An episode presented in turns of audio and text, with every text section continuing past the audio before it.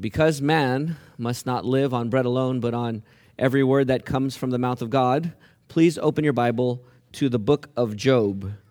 The book of Job, it's right before Psalms. If you don't have a Bible, there's a black Pew Bible in the chair in front of you, under the chair in front of you, and you could turn, turn to page 440 in that Pew Bible if you like. I'm going to be reading out of the Christian Standard Bible, so if you want to follow the exact wording, you can use that. If you want to use your own translation, I'm sure it's not going to be too different from what I'm using, anyways. So, the book of Job, spelled like the word job, but it's pronounced Job.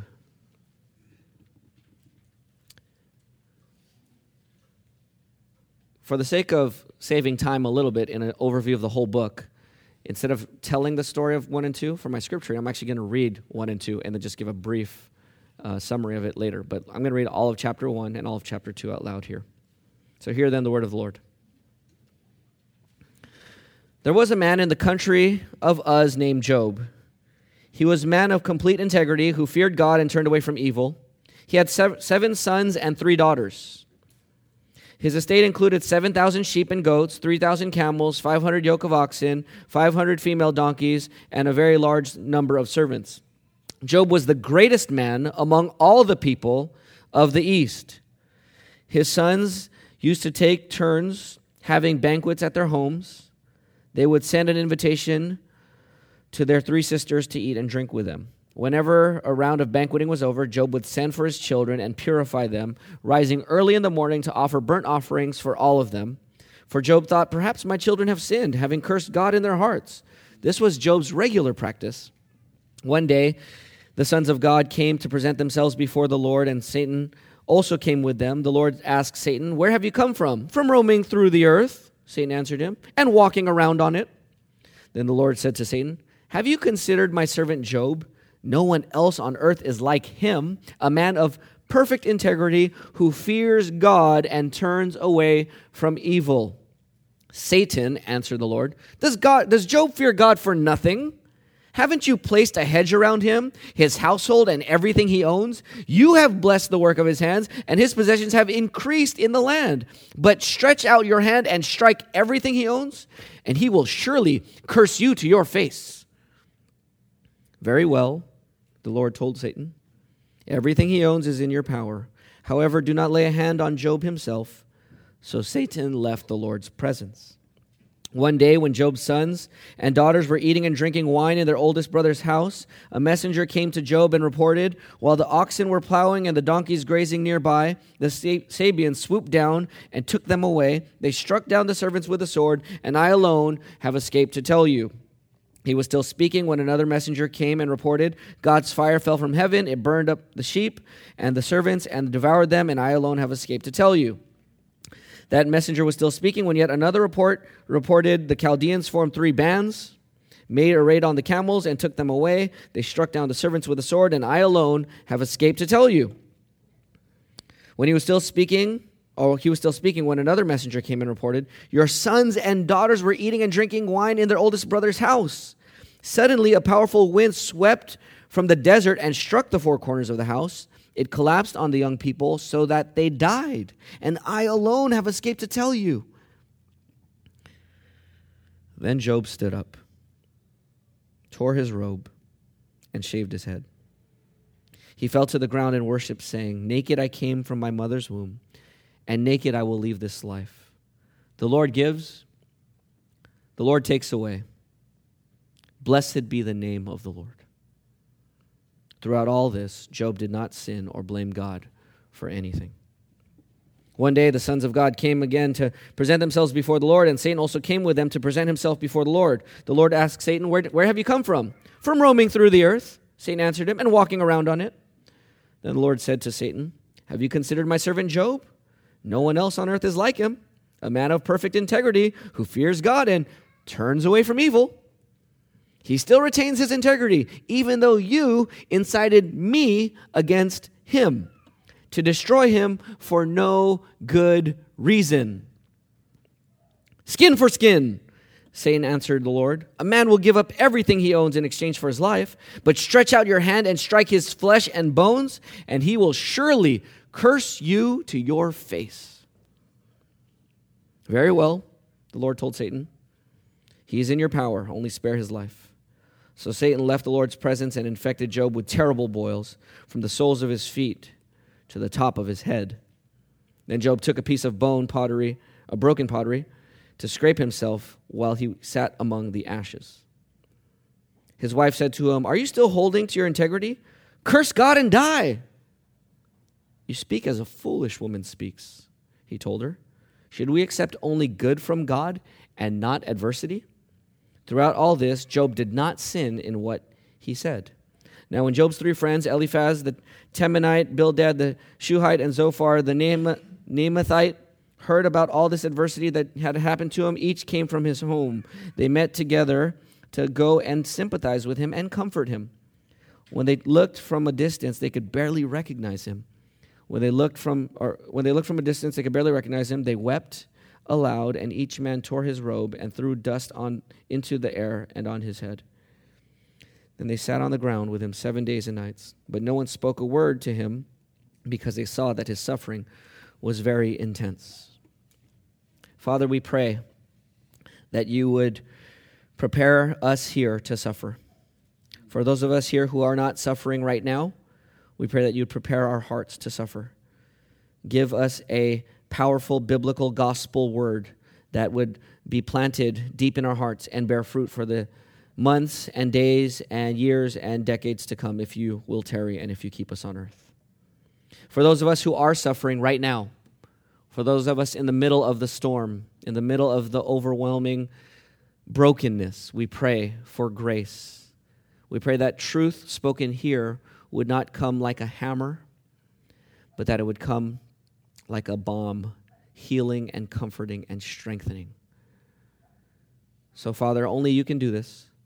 So, lead us to repentance, lead us to faith, lead us to see the glory of Christ and be changed from one degree of glory to the next. In Jesus' name we pray. Amen. We're continuing our overview sermon series on some of the uh, early prophets, or the writings, I'm sorry, in the Old Testament. And so we did an overview of Proverbs last time I was here preaching. And so this week we are doing an overview of Job. And so, talking about Proverbs and now talking about Job, we are talking about the subject of wisdom.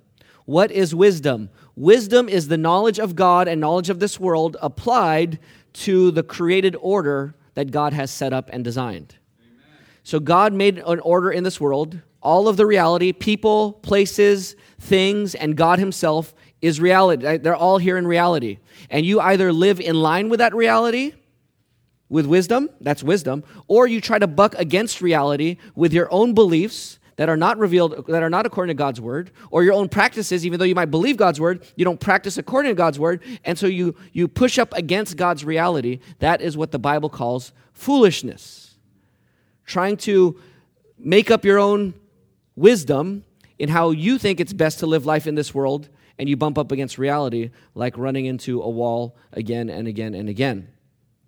So, last week, or two weeks ago now, when I preached on Proverbs, we learned about the perception of order.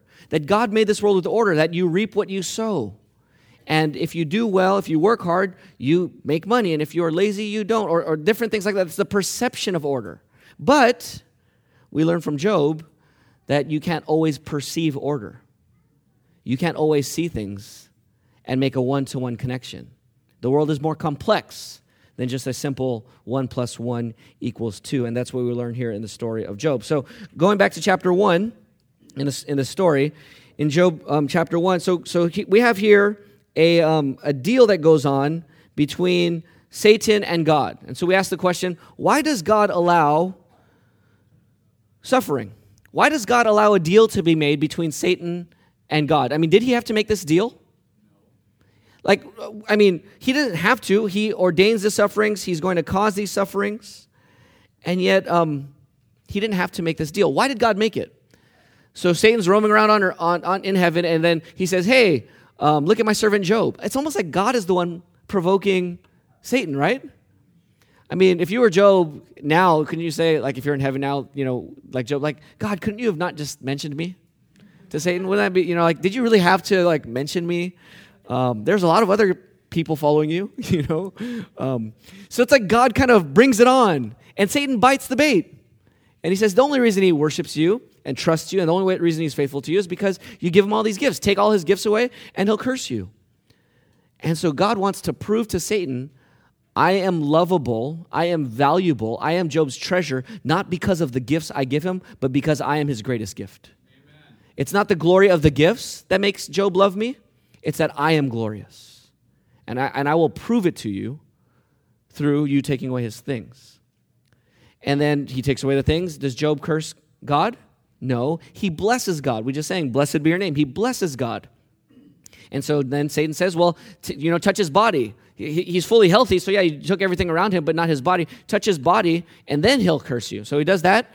And does Job curse God? His wife even says, Curse God. And Job does not. He actually rebukes his wife and says, You speak like one of the foolish women and does not give in to her temptation. Even so, you have Satan even using his wife to get Job to sin. And Job still does not sin with his mouth. Well, one of my questions when I was reading Job this week and preparing for the sermon, I thought, is God sort of petty here? I mean, who's God trying to prove himself to? To Satan. Does God really need to prove himself to Satan? I mean, if I'm Job, I'm like, God, did you do you really have to do that? I mean, you know you're glorious. You knew what was going to happen. Why do you have to do that? I mean, don't you know, God, that you're valuable? It's not like God is insecure, right? Oh, I'm not sure if I'm valuable. I need, a, I need some affirmation from Job to, to prove my worth. Is Job, I mean, is God like a petty, overly sensitive child who constantly needs to shut up everyone who mocks him? You know when kids do that, right? Um, there's a famous NBA player today who responds to everyone who criticizes him online on social media, and, and people are saying he's so overly sensitive, and he's like, "No, I'm not," you know, and he has to like answer. He has to answer everyone's critique of him. It's like you don't have to prove yourself to people, you know. And here's God, almost like I have to prove myself to Satan. Is is God being immature here? And just kind of playing with Job's life and Job's pain and Job's suffering to prove that he is glorious?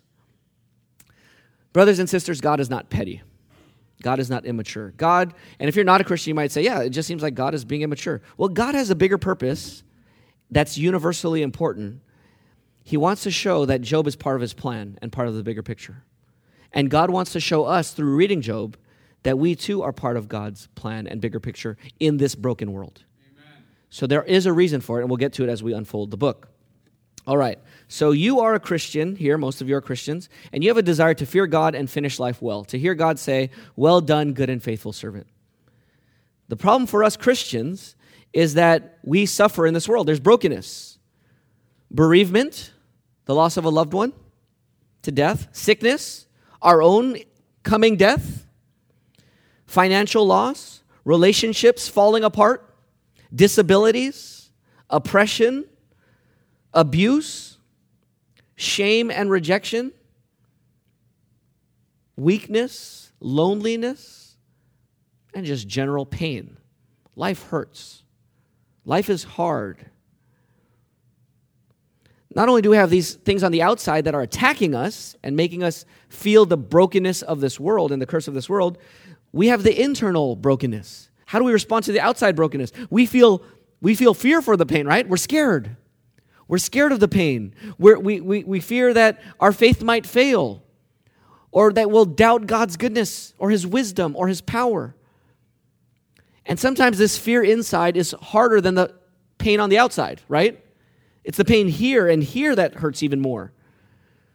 And we're overwhelmed by this fear and by the struggle. I feel this fear. When, um, when I was newly married, um, sometimes I would just get into this funk where I just feel so discouraged and despondent, and then my wife would be like, "What's wrong?" I'm like, "I'm in a season of life right now where all my loved ones are still alive, but that's not going to last that long, and I want to soak it up, but you know." All, everyone in my life is still alive right now, but that's not always going to be the case. It's because I'm young. It's because we're young. And so I just kind of get into these funks of like feeling the fear of the future, knowing that if I live long enough, it's, it's going to come of it, inevitably, right? I feel that fear. Some of you are in that fear currently. Job has experienced this fear, as we just read. He lost seven sons and three daughters in one day. And so here God has a word for us. The main point of Job, let me tell you the main point of Job.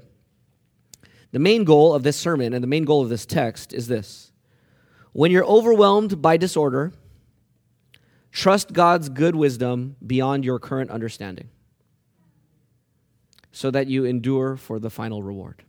That's a long sentence. I'll give you the highlight. Let me read the long sentence one more time and I'll point out the main point, the, like the, the thing I want you to remember. When you're overwhelmed by the disorder and brokenness of this world, trust God's goodness and wisdom that is beyond your current understanding so that you endure for the reward.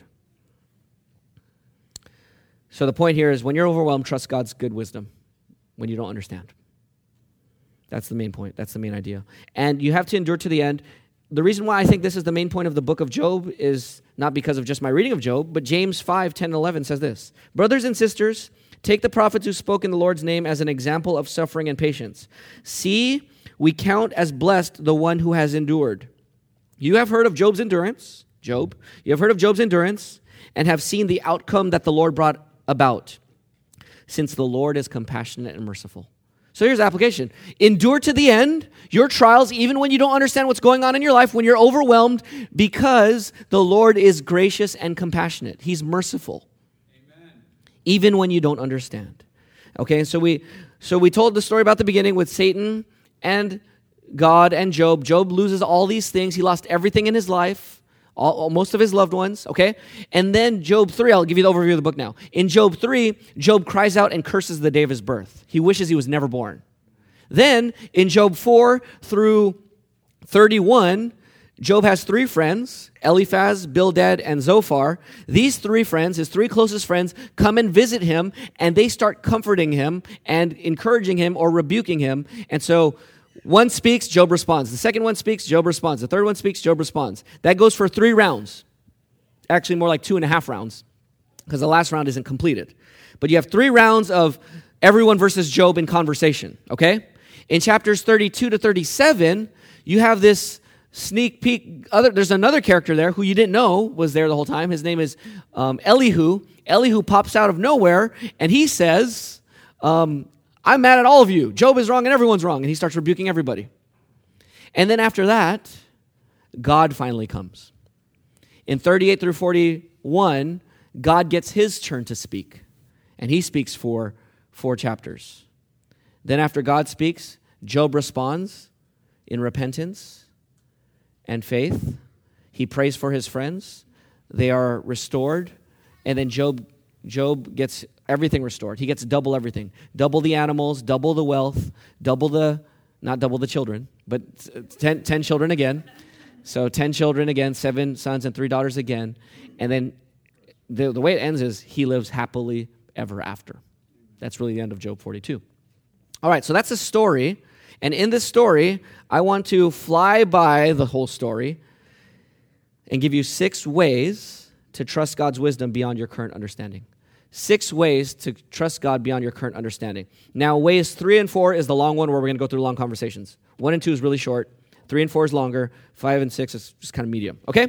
So let's, let's jump right in. Six ways to trust God's wisdom when you don't understand. Here it is. Number one, trust God when you're overwhelmed by blessing God. So you do it by blessing God. How do you trust God when you're overwhelmed? By blessing God. And we, we, we read that already in, in Job 1, so we're not going to belabor the point. But when Job was, when everything was taken away, his wealth and his health, not his health, his wealth and his kids, instead of cursing God, he blessed God. So when you are in trial and you don't understand, praise God anyways. And if you feel weak like I feel weak, we're singing Blessed Be Your Name, and it sounds a little bit, where's my program here? It sounds a little bit triumphalistic, just a little bit, where it says, um, um, every blessing you pour out, I'll turn back to praise. When the darkness closes in, Lord, still I will say. I feel too weak to sing it that way. So I always say, Lord, help me say, blessed be your name. Because I just don't know when, if I lose my five kids in one day and, and, and all that, all my possessions, like, can I say it? I don't know. I want to say it, but I feel so weak just thinking about it that I just say, Lord, help me say, blessed be your name. Amen.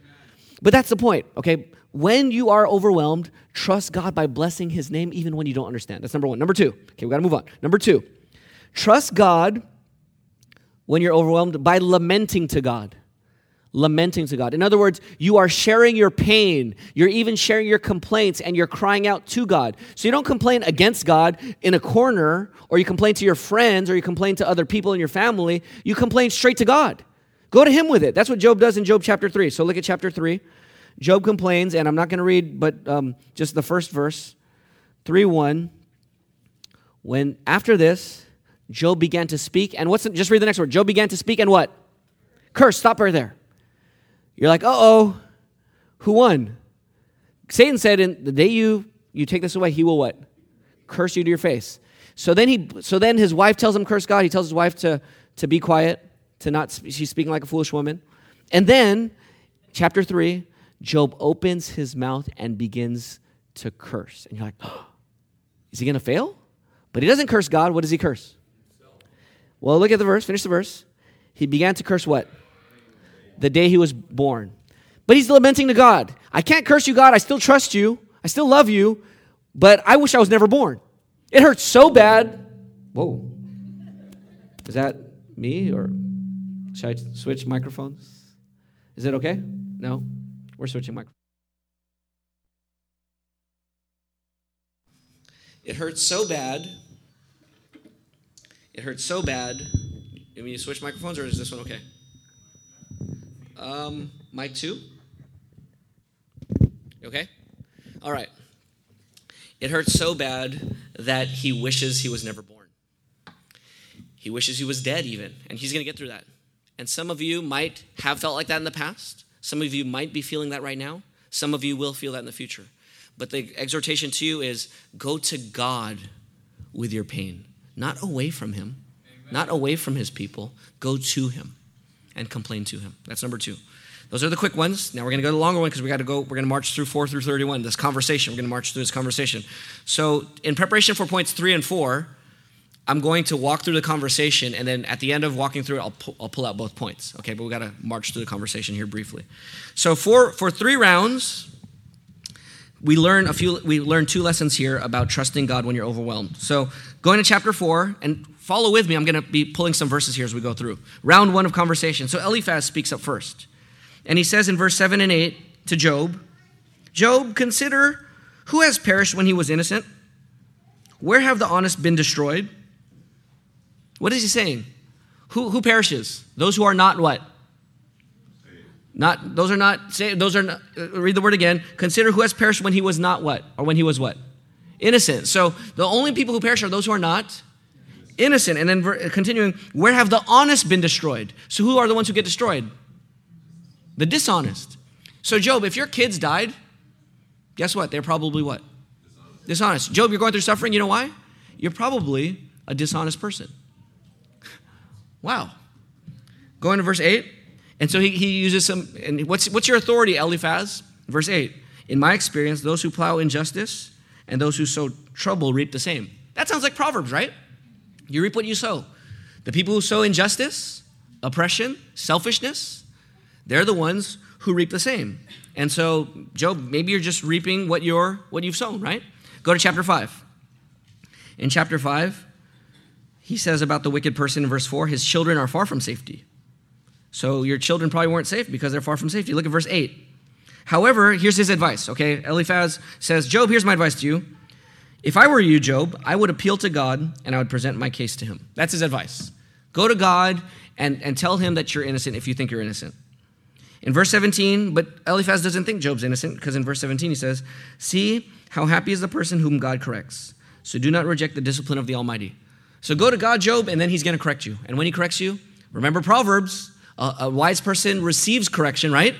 He doesn't he doesn't shut off from correction. We learned that 2 weeks ago. So Job, when you go to God and he corrects you, receive it because you're probably sinning somewhere. What's Job's response? Job's response in chapter 6, look at verse 2.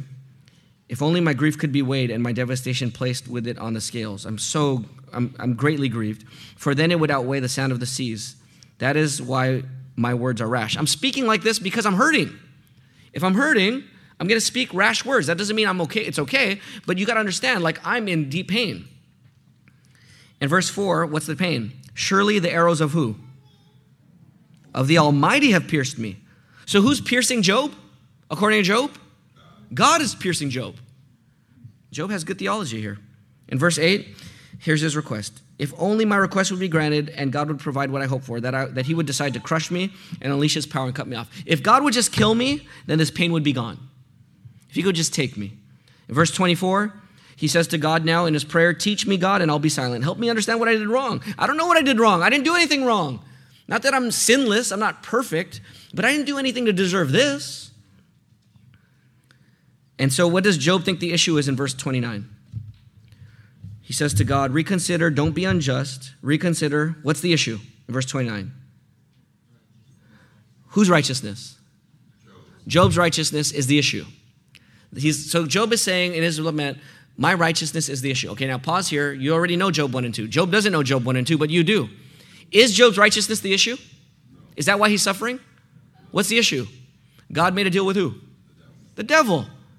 It's not about, so Job is already, he's not sinning, he's not cursing God, but he's kind of going down the wrong track with his thinking. It's beyond his understanding. He doesn't understand why he's suffering. He thinks, and they think, it's an issue of his righteousness. That's not the issue. But Job thinks it's the issue because this trial, again, is beyond his understanding. Go to Bildad. So next comes in Bildad, friend number two. What does Bildad say? Look at verse 2. And he goes in right here. How long will you go on saying these things, Job? Your words are a blast of wind. Does God pervert justice? Does Almighty pervert what is right? In other words, it's right that you're doing this. God's not wrong. It's right that you're suffering. Verse 4 Since your children sinned, this is crazy. Since your children again, sinned against him, he gave them over to their what?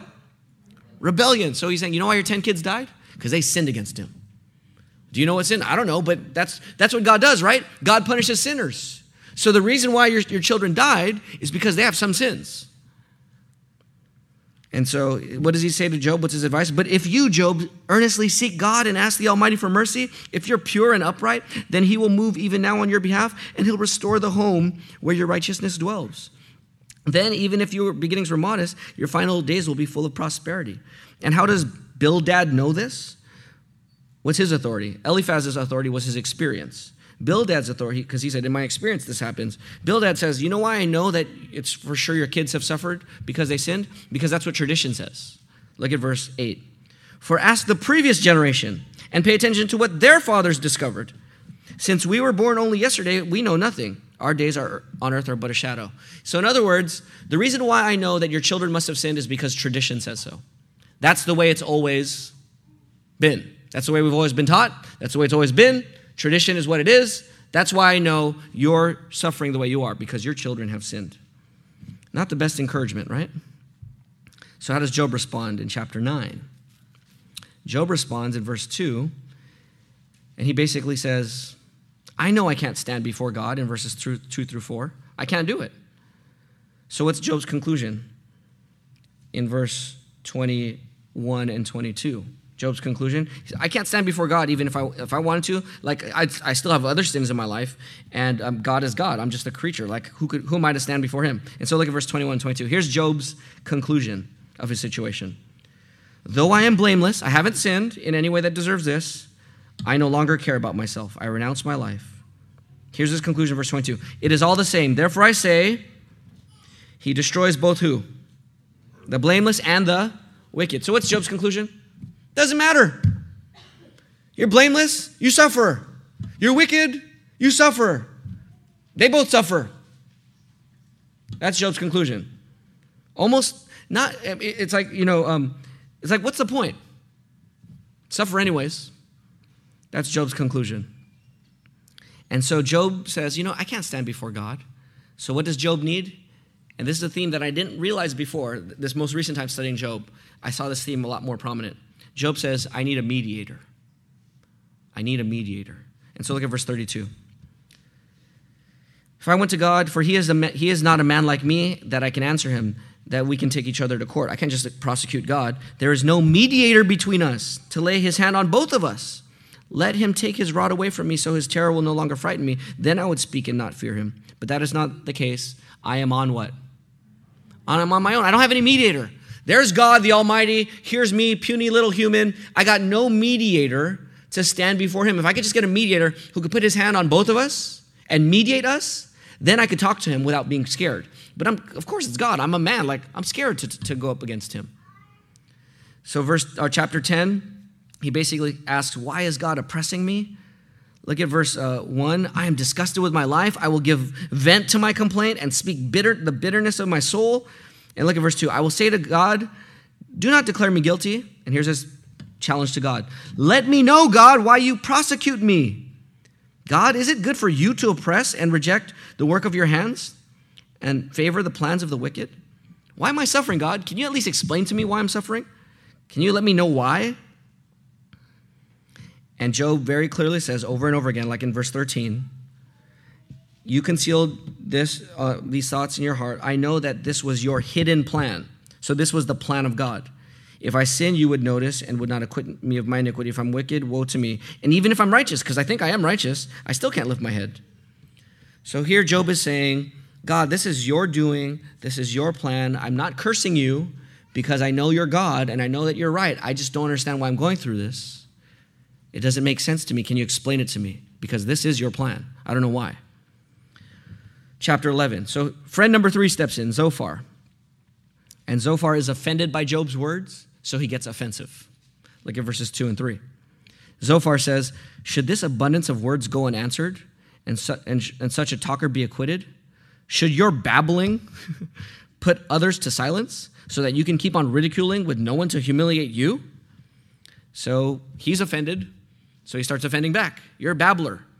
And then verses 13 and 15, he says, As for you, Here's what you should do, Job. If you redirect your heart, if you repent, change your heart, Job, and spread out your hands to him in prayer. If there is iniquity in your hand, remove it and don't allow injustice to dwell in your tents. Then you will hold your head high. So if you repent, Job, you'll be good. You know why you're still suffering? Because you're not repenting yet. You're not returning, you're not turning. Then Job answered in verse 2 of chapter 12, sarcastically, No doubt you are the people, and wisdom will die with you. You guys are the wise guys. You have all the wisdom. And then verse 4, he grieves again I'm a laughing stock to my friends by calling on God who answers me. The righteous and upright man is a laughing stock. I'm still calling on God and they're laughing at me because you trust God and you're suffering. Look at you. What a fool. This guy still trusts God and he's suffering. He's still believing in God. What a fool. So he's a laughing stock to others, even though God ordains all suffering. That's in verse 9 that God ordains the suffering. In chapter 13, Job says, I just want to speak to God in verses 2 through 5. I just want to talk to God. And then in chapter 13, look at verse 15. I just want to talk to God. And then verse 15, he says, Even if he kills me, let me just talk to him. Even if he kills me, I'll still what? Hope in him. I'm not mad at God. I mean, I'm sort of mad because I'm hurting like crazy, but I am not. Not, I'm not putting my hope elsewhere. I'm not rejecting God. I'm not going to curse God. I'm not going to some other religion or to some other theology or some other um, prophets or religious people and their teachings. I am staying right here. I'm going to keep hoping in the God, Yahweh, the God who made his covenant with Abraham, Isaac, and Jacob to bless all nations. Though we're cursed, I'm going to keep my hope in him, even if he kills me. I will still defend my ways before him. And then Job goes a little bit too far in verse 23 and 24 of chapter 13. He says, How many iniquities and sins have I committed? Talking to God, reveal to me my transgression and sin. Why do you hide your face? Here it is. Job starts to go off track here a little bit more. Why do you hide your face and consider me your what? Enemy. enemy. Now he thinks that God is his enemy or that God is treating Job like an enemy. God, I didn't do anything wrong. I don't know why you're mad at me, but you're treating me like I'm your enemy. And so in chapter 14, he just longs to die again. That's round one. Round two begins in, in chapter 15. But before we get to round two, and we'll, we'll go a little bit faster in these next two rounds, think about this. Why are these friends attacking Job? Whenever I, whenever um, we hear, Francis and I hear about um, accidents, car, you know, just different freak accidents that go on, you hear about them online, I immediately start thinking what I could do to prevent it if I was in that situation. Some of you run, your mind runs that way, right? Like, okay, if that's what happened, then we need to, you know, there's this one swimming accident where a child died because, you know, too much water, I guess, and they're like, it was like kind of a freak accident thing, and like there were some symptoms, and I was like trying to memorize all the symptoms whenever we go swimming. So if, if I notice any of those in my kids, I'm going to make sure that I catch on to what that other parent might have missed. And we, we when we when we see danger and problem in someone else, we start trying to figure out how do I avoid that myself, right? If I hear about cancer, I'm like, okay, what did they not do? What could I do to make sure that I handle it correctly? Um, that's what these guys are doing. Wait, Job, you don't have any sin that we're aware of. But if you didn't sin, and I'm not sinning, then if God could do that to you, then he could also do it to me. You had to have sinned, Job. Come on, admit it. There's some hidden sin somewhere. Don't be, don't be messing around, Job. Stop it. Like, I know you're hiding something. So they want Job to have sinned so that they could have their nice, neat, if I do well, God can't hurt me. He owes me. He owes me. He can't hurt me because I'm good and I'm not hiding anything. So, Job, you have to be hiding something. So they're, they're pushing and they're pressing and they're searching because they want, they're scared themselves. At least that's the way I would, that's the way I would be. Okay, so go, round two. So here they go, round two, coming back around to try to get Job to confess something. Eliphaz in, cha- in chapter 15, he basically says, Does Job alone know, alone know God's wisdom? We know it too. In, in verses um, 15, in chapter 15, verses 8 and 9, here's, here's Eliphaz's problem. Actually, here's the theological problem. Do you listen in on the counsel of God or have a monopoly on wisdom? Now, this is kind, he's kind of close. Why is Job suffering? Was it in the counsel of God? Was it in heaven where a deal was made? Yes, yes he's kind of close. Job, so you're innocent. Why? How do you know you're innocent? Did you go up to the council? Did you hear about that meeting? Verse 9 What do you know that we don't? What do you under, understand that's not clear to us? Okay, here's his problem. Here's the problem for the counselor. Here's the problem for the friend comforter. He assumes that he knows everything that Job knows, right? He assumes he knows more than God would let him know. That's actually going to be lesson number one, either three or four that don't think you know more than you do. He says, What do you know that we don't know? We know everything. I mean, we got the whole Bible. All scriptures breathed out by God and is profitable for, for, for teaching, for correcting, for reproving, and for training in righteousness, that the man of God may be competent and equipped for every good work. Everything God wants us to know, He's given us in His Bible. So you tell me what you know that I don't know. That's understanding theology, but misapplying that theology because he doesn't understand that part of your theology is that God can make deals and have counsels and plans that you can't understand. He's not factoring that into his theology. And that's a problem for Bible nerds. So, Job responds in chapter 16. Job responds in chapter 16 and he says, Though I'm innocent, um, in verse 11 he says, God did, did this. In verse 12, I'm innocent. God did this even though I'm innocent, and I wish I had an advocate. There it is in, again, verse 21. I wish I had someone who might argue for a man with God just as anyone would a friend. I wish I would have some mediator. I just wish I had a mediator. So you, go, you, you move on to um, Bildad, and here comes Bildad in chapter 18, and he basically says he's irritated again, just like he was in round one. And look at verses 1 through 4. Look at how irritating he is. How long until you stop talking, Job? Show some sense, and then we can talk. Why are we regarded as cattle, as stupid in your sight? You who tear yourself in anger, should the earth be abandoned on your account or a rock be removed from its place? Tell us, Job, why, why, why are you the only one? In verse 5, he says, Yes, the light of the wicked is extinguished, the flame of his fire does not glow. So here's Job being extinguished. What is he calling Job in verse 5? Wicked, right? And in verse 19, he says, here's a shot at Job again about Job's wickedness. Because what happens to the wicked in verse 19? The wicked, he has no children or descendants among his people, no survivor where he used to live. You know why your kids died, Job? Because you're wicked. You're hiding it. Just come out with it now. And then Job's reply in verse in chapter 19. Job responds in verse 6. Understand, guys. Understand, my friends that it is God who has wronged me and caught me in his net. Okay. I don't like that language, Job. Why are you saying that? He says, God has what? Wronged me. Is Job saying that God's sinning? Now, Job is going to say God is righteous and we can't question his righteousness. But you know, when you're just hurting, you just say things, right?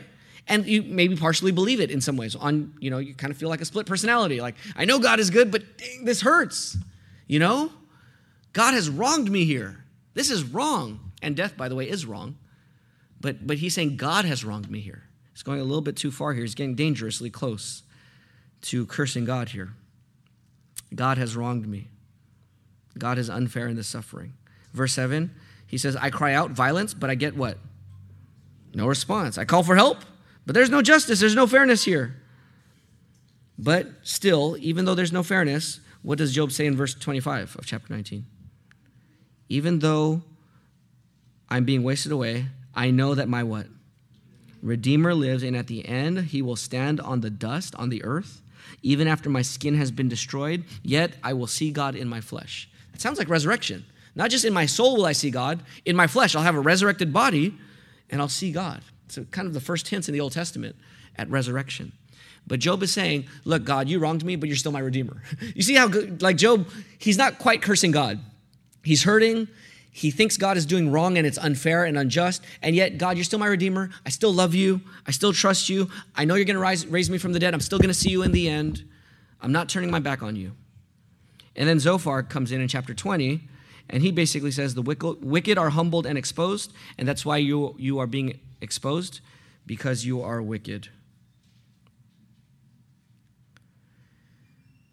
And then Job responds again, end of round two. He basically gives a riddle to them. Here's Job's challenge to them. Okay, you need to understand this challenge that, that Job gives if you're going to have a good thinking on suffering. 21, verse 7. Job says, Riddle me this. Why do the wicked continue to live, growing old and becoming what? Powerful. Here's what Job's point is I'm righteous and I'm suffering. There are wicked people who prosper in this world. Is that not true? Are there some people who get away with crimes? Actually, their whole life, they never get caught by the authorities, or maybe they run the authorities in some countries, right? Or even here, yeah. So, so, so you could, you could. There's corruption, right? There's some, there's corruption, and they get away their whole lives. They live, they don't get any cancer, no, no bad health. They get money, they enjoy all of that. They, they, they, they live a completely wicked life, and then they, then they die a, a peaceful death. And what's Job? Here's Job's challenge to his friends. You guys are saying I'm suffering because I'm wicked. Oh, what about this? What about all the wicked people who don't suffer?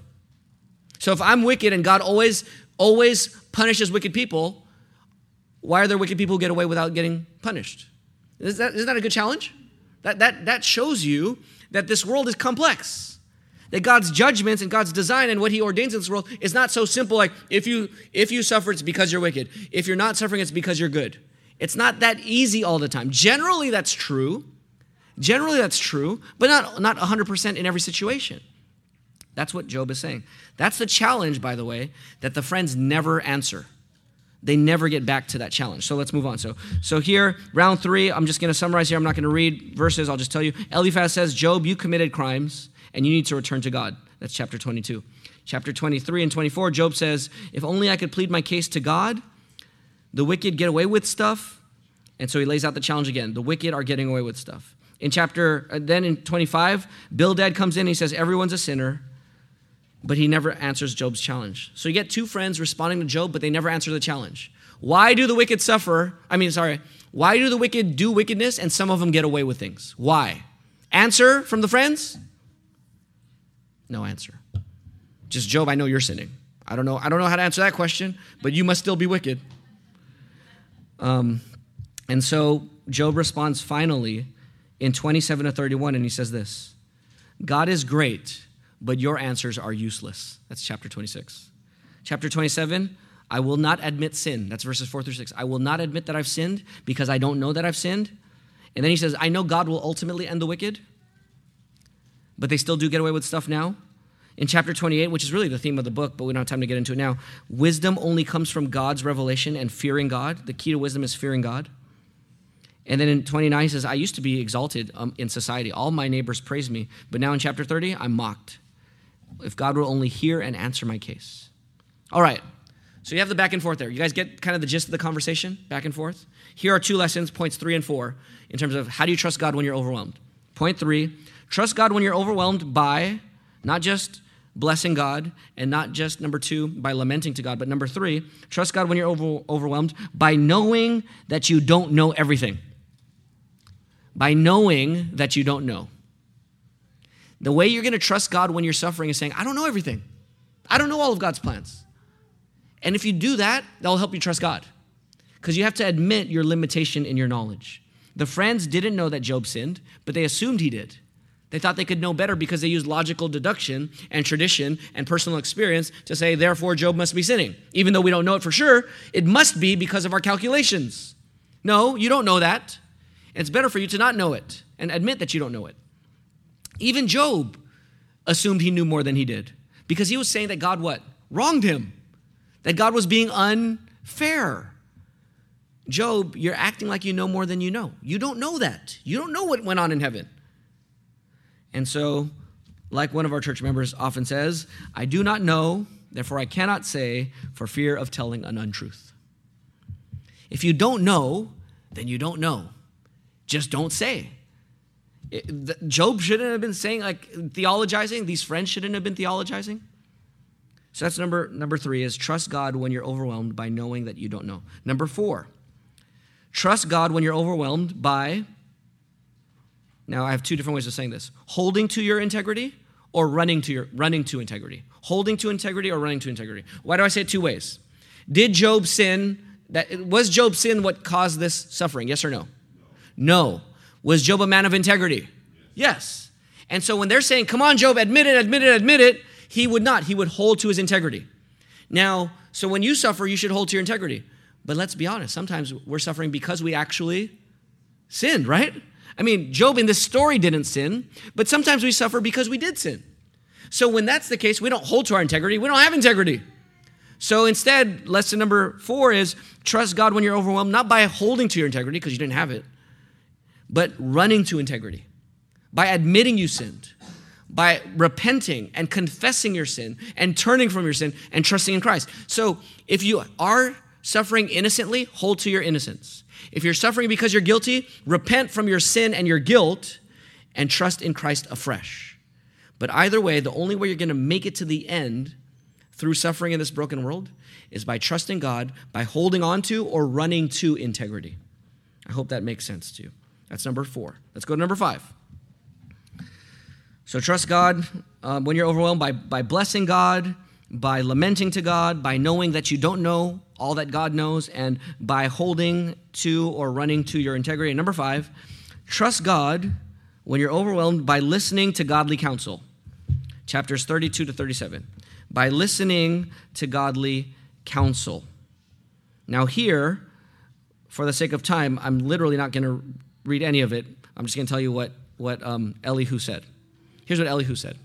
Elihu is mad at the friends and he's saying, You know what, you got you know why I'm mad at you friends, you three guys? Even though I'm the youngest? I'm mad at you guys because you guys didn't confront Job's challenge. He gave you guys a challenge. Why do the wicked make it okay? Why do the wicked prosper? You didn't answer him. You just keep saying he sinned. And he's like, Job, I'm mad at you. You know why? Because you're saying God is unfair. You guys are all wrong. So Elihu kind of comes in the middle He's like, I'm the youngest dude here, so I didn't speak because I'm going to let my elder speak first. But after hearing all this foolishness from all you four, it's time for me to speak. So then he finally speaks, and he kind of gets the most right. He's not completely right. He doesn't know all that God knows, but he gets the most right. And so, what's my point to you? Should you listen to your friends when you're suffering?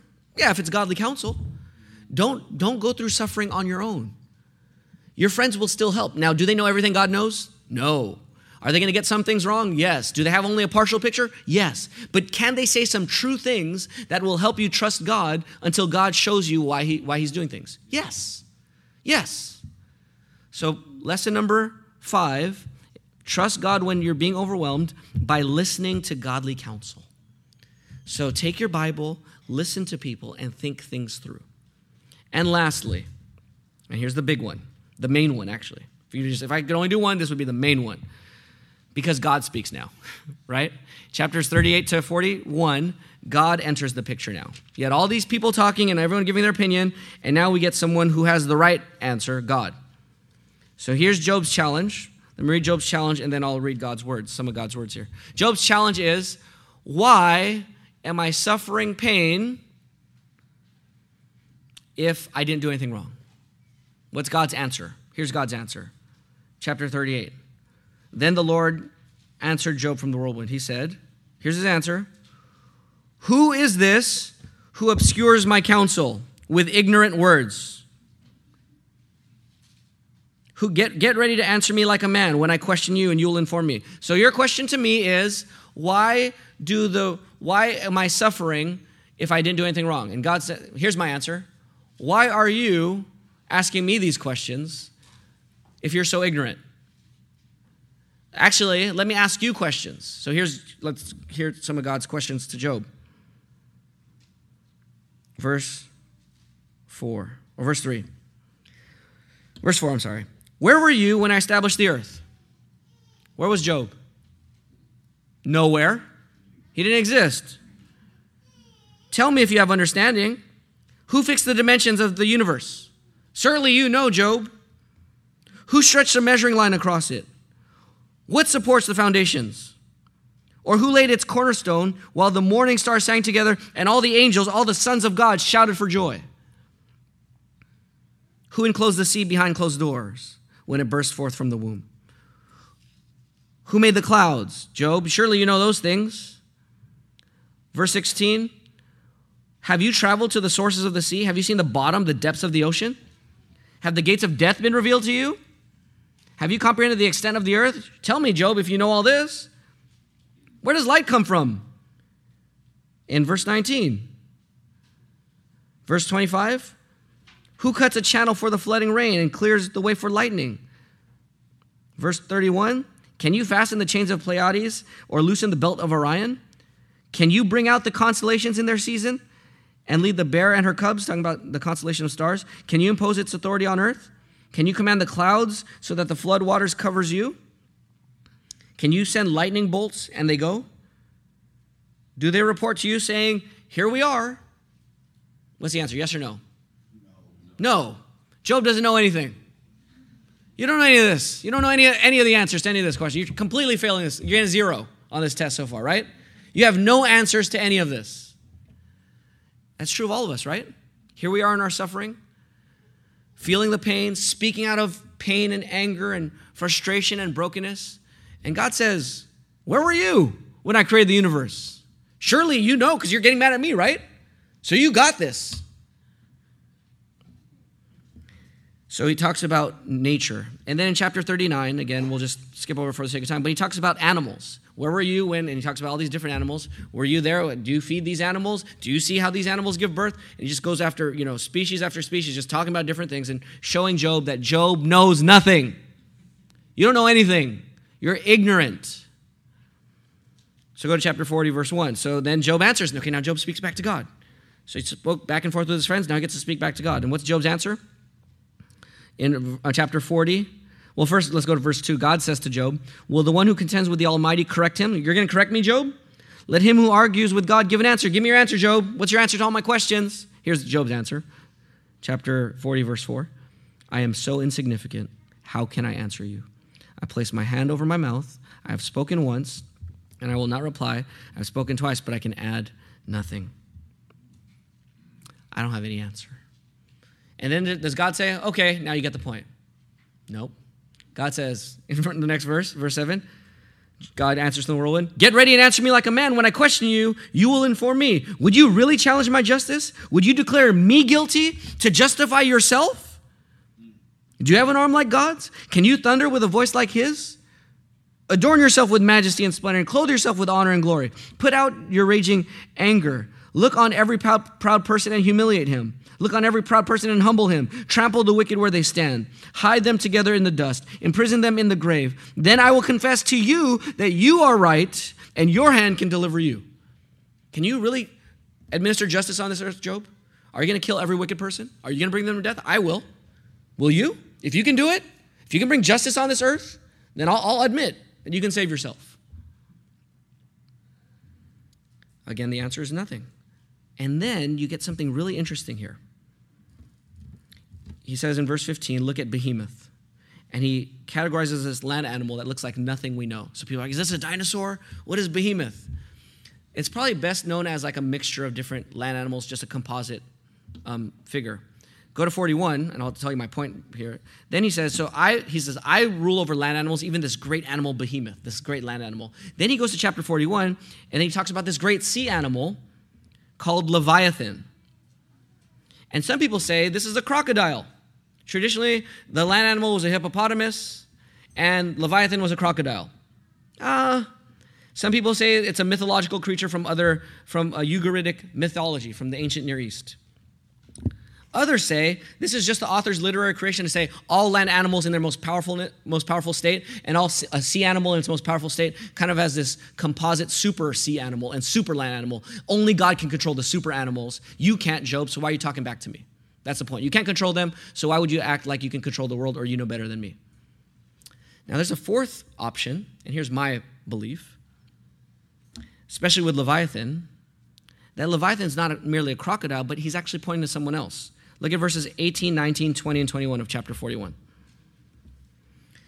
His snorting flashes with light, while his eyes are like rays of dawn. He's talking about this crocodile. Flaming torches shoot from his what?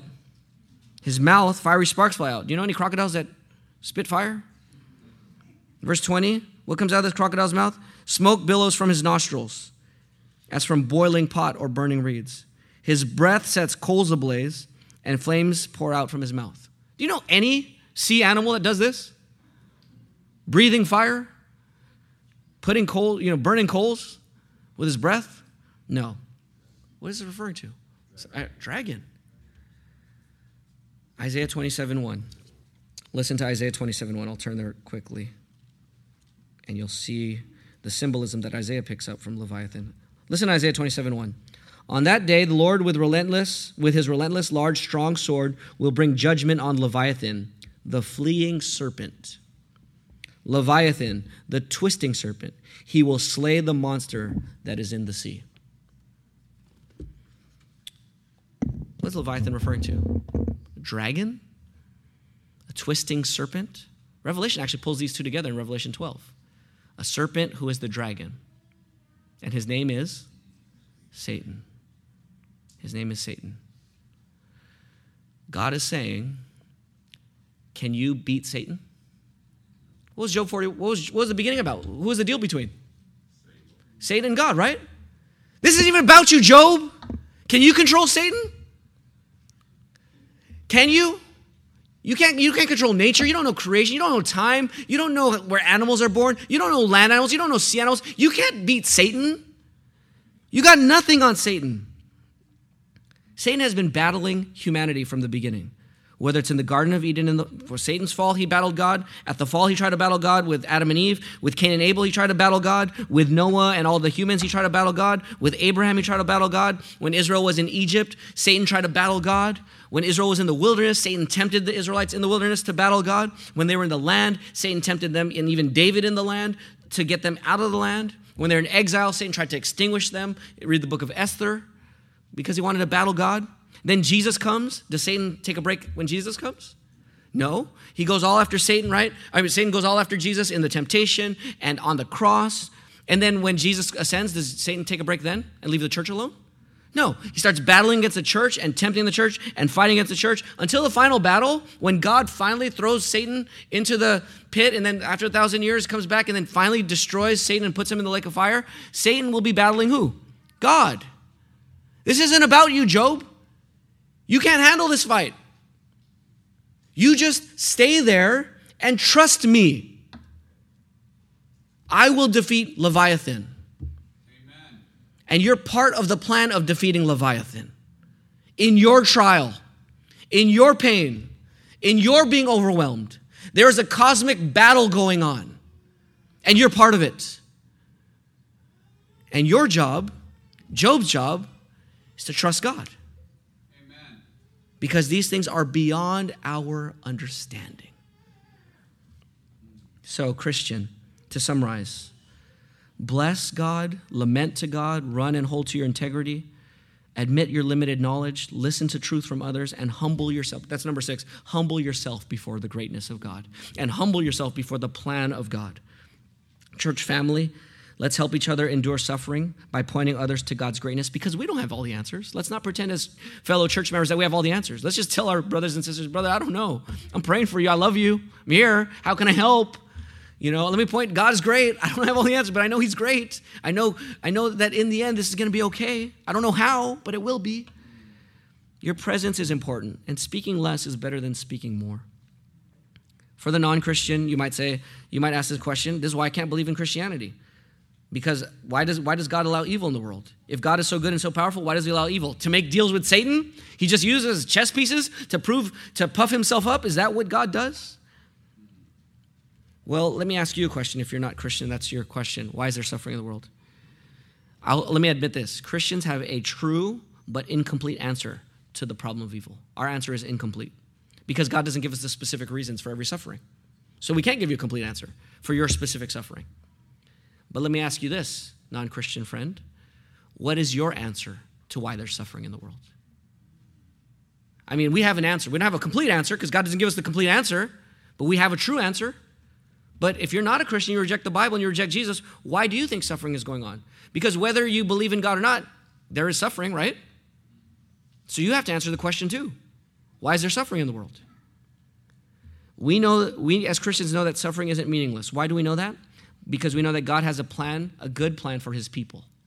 Not only that, we know that God is not arbitrary or indifferent. He's not just up in heaven playing chess and using us as chess pieces as if he doesn't know our pain. How do we know that God is not indifferent? How do we know God knows our pain? Because he came into this mess.